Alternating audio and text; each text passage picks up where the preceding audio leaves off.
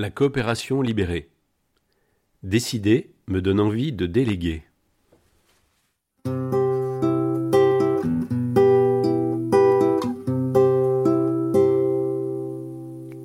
Rubrique.cop La voie coopérative.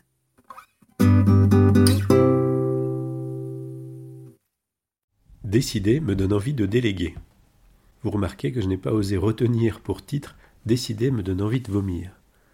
Alors que dans un langage mot soutenu, la proximité avec la quasi-anagramme de déléguer était tentante. Et pourtant, parmi les freins à la coopération que nous pouvons repérer, il en est un lié à la difficulté de la décision, comme si pour faire un choix, nous manquions parfois d'estomac. Selon notamment l'observation du psychothérapeute Irving Yalom, auteur entre autres ouvrages remarquables de la thérapie existentielle, un nombre considérable de personnes développent une aversion à la décision, d'où une tendance importante à faire en sorte que la décision soit prise par un tiers. Chaque individu expérimente peut-être d'ailleurs cela à certains moments de sa vie. On peut donc faire l'hypothèse que c'est notamment parce que la décision est quelque chose de douloureux que les organisations de travail où les principales décisions semblent prises par une direction, par la hiérarchie, ont sans doute autant de succès. C'est en raison de cette peur répandue de choisir que les coopératives où les membres d'un collectif sont censés participer pleinement aux décisions peuvent apparaître trop engageantes, trop exigeantes. Cette confrontation à la liberté individuelle et collective pour déterminer l'activité, les objectifs et les moyens de les réaliser, éveillant trop fortement l'angoisse face à la responsabilité, c'est-à-dire la capacité de répondre à une décision que l'on a prise ou à laquelle on a activement participé. C'est bien du côté de la psychologie, de la psychanalyse ou de la psychothérapie que nous retrouvons les éclairages les plus intéressants pour prendre en compte cette difficulté. La peur de décider pénalise les processus de coopération et favorise les organisations charismatiques où une chef ou un chef aux capacités exceptionnelles décide de tout ou presque. Ou bien l'attrait pour les systèmes bureaucratiques dans lesquels ce sont les règles précises et formelles édictées par une autorité lointaine, dans le temps ou l'espace, qui décident pour vous. Il est alors attendu des procédures que l'on doit suivre, qu'elles règlent justement l'activité, sinon toutes les questions. Nous trouvons chez Erwin Yalom, plus précisément dans cet opus déjà cité Thérapie existentielle, de précieux chapitres sur cette envie fréquente d'éviter la décision, et qui se traduit principalement soit par la tentative de reporter l'action à demain, soit par la tendance à laisser d'autres décider à notre place. L'auteur caractérise cet évitement de la décision à travers ses manifestations cliniques. Je cite. Compte tenu de la difficulté et de la souffrance inhérente au processus de décision, il n'est guère étonnant que nombre de personnes développent des stratégies d'évitement. La procrastination constitue la stratégie d'évitement la plus évidente.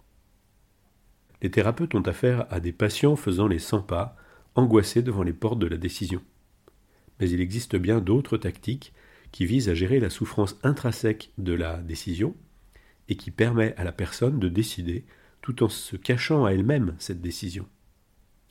Après tout, la souffrance de la décision n'est pas tant liée au contenu qu'au processus. S'il est possible de décider en se cachant que nous sommes en train de le faire, alors tant mieux. Je soulignais précédemment les composantes douloureuses de la décision, le renoncement, l'angoisse et la culpabilité. Pour adoucir la conscience et la souffrance de la décision, il convient dès lors d'ériger des défenses contre ces menaces. Il est ainsi possible d'éviter le sentiment de renoncement en déformant les alternatives, et ou d'éviter l'angoisse existentielle et la culpabilité en faisant en sorte que la décision soit prise par un tiers. Et oui, décider c'est choisir, et choisir c'est renoncer. Se priver de tout le reste, disait André Gide. Chaque route prise au détriment des autres chemins nous détermine. On est ainsi plusieurs, le champ des possibilités est largement ouvert, et on meurt un seul. Notre espace de décision se réduit de plus en plus. Savoir choisir, c'est savoir vivre. Alors, comment faire? Avant Irving Yalom, Carl Gustav Jung regrettait déjà en 1933, dans son ouvrage Dialectique du moi et de l'inconscient, l'attitude très répandue qui amène un nombre considérable d'individus à ne pas décider par eux-mêmes à attendre des ordres, à déléguer leur autorité à une personne, une figure parentale. Dans ce phénomène de société, Jung examinait dans le même temps le point de vue de la personne qui appelle ou répond à cette propension d'un collectif à déléguer son pouvoir. Que se passe-t-il pour cette personne au profit de laquelle un collectif semble renoncer largement à sa liberté pour s'exonérer de sa responsabilité?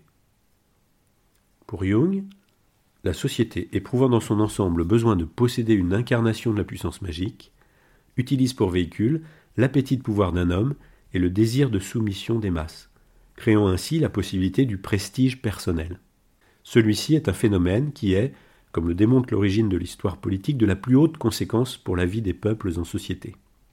Étant donné l'importance que l'on ne saurait surestimer du prestige personnel, la possibilité de le voir se dissoudre par régression dans la psyché collective constitue un danger, non seulement pour l'individu élu, mais aussi pour tous ses adeptes.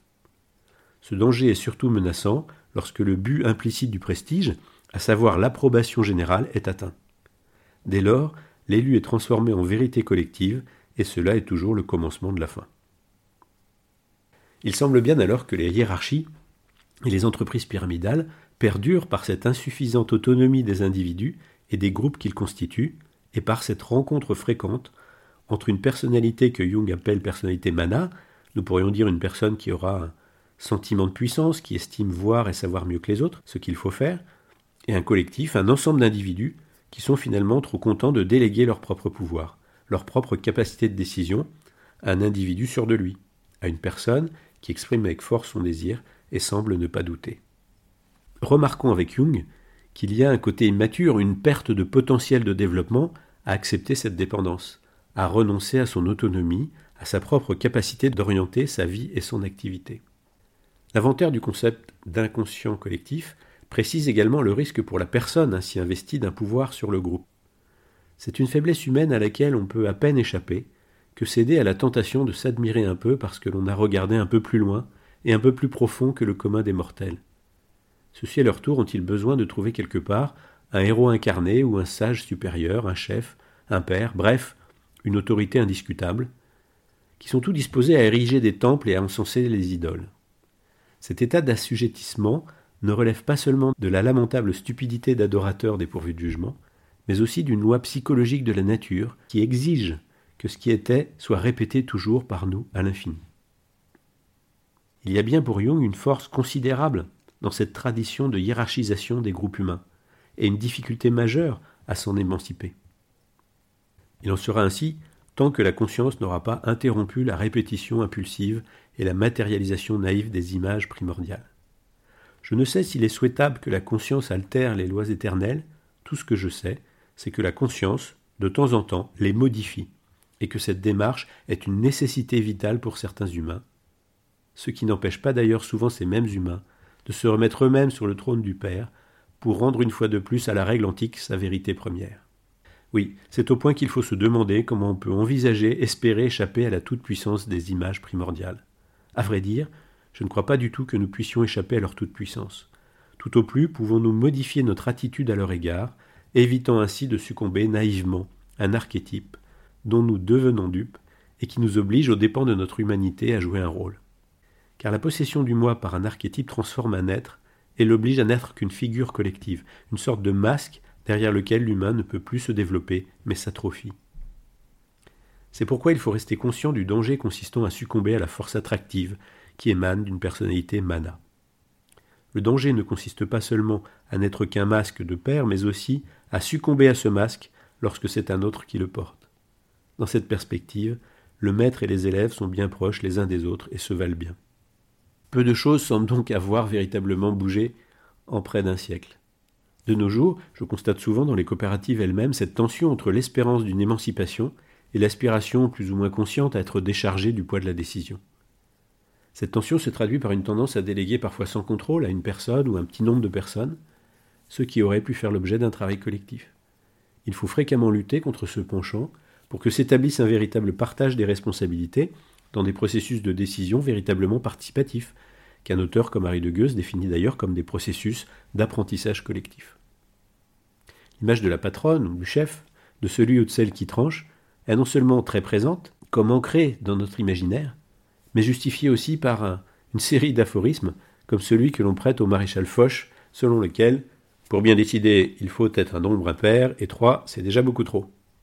Cette vision perdure dans nos sociétés dites démocratiques sans doute à cause de cette peur puissante, de cette angoisse de la décision, reliée comme le précise Irving Yalom, à la douleur du renoncement, puisque choisir c'est prendre une option en acceptant d'écarter toutes les autres. C'est donc ouvrir potentiellement aussi la porte au regret et à la culpabilité. Malgré cette tentative d'ailleurs de repousser cette dernière, la culpabilité, comme dans l'expression devenue célèbre, responsable mais pas coupable. Voilà pourquoi sans doute nous sommes prompts à abdiquer notre liberté pour une promesse de sécurité, pour se décharger du risque de choisir. En effet, une certaine maturité semble nécessaire pour assumer en conscience de faire des choix irrévocables à partir d'un système d'information toujours lacunaire, d'une perception limitée des enjeux et des conséquences. C'est pourquoi la coopération apparaît à nouveau comme la recherche d'un chemin étroit, d'une voie belle mais difficile vers l'émancipation et l'autonomie des personnes. Cette autonomie ne tend pas vers l'indépendance, ne sert pas la croyance en une autosuffisance, mais vise la gestion consciente des interactions, des relations réciproques avec les autres. Cette voie souhaite s'écarter de la tendance habituelle, séculaire, qui amène si souvent, notamment dans le travail, à déléguer le pouvoir de décision à un très petit nombre de personnes, et donc à accepter une forme de servitude volontaire. Cette servitude au travail est caractérisée d'ailleurs par le contrat de travail, qui reste un contrat de subordination. La coopération propose dans le même mouvement d'émancipation de ne pas laisser chaque individu isolé face à l'angoisse de décider. Le projet coopératif consiste à partager, à éprouver au sein d'un collectif à la fois la difficulté et la joie de construire les buts et les moyens. Il s'agit donc de s'entraîner à faire ensemble les meilleurs choix possibles et pour cela à prendre constamment des décisions, petites et grandes, y compris celles qui peuvent avoir une influence déterminante sur l'objet de l'organisation, sa pérennité et les conditions de travail de ses membres.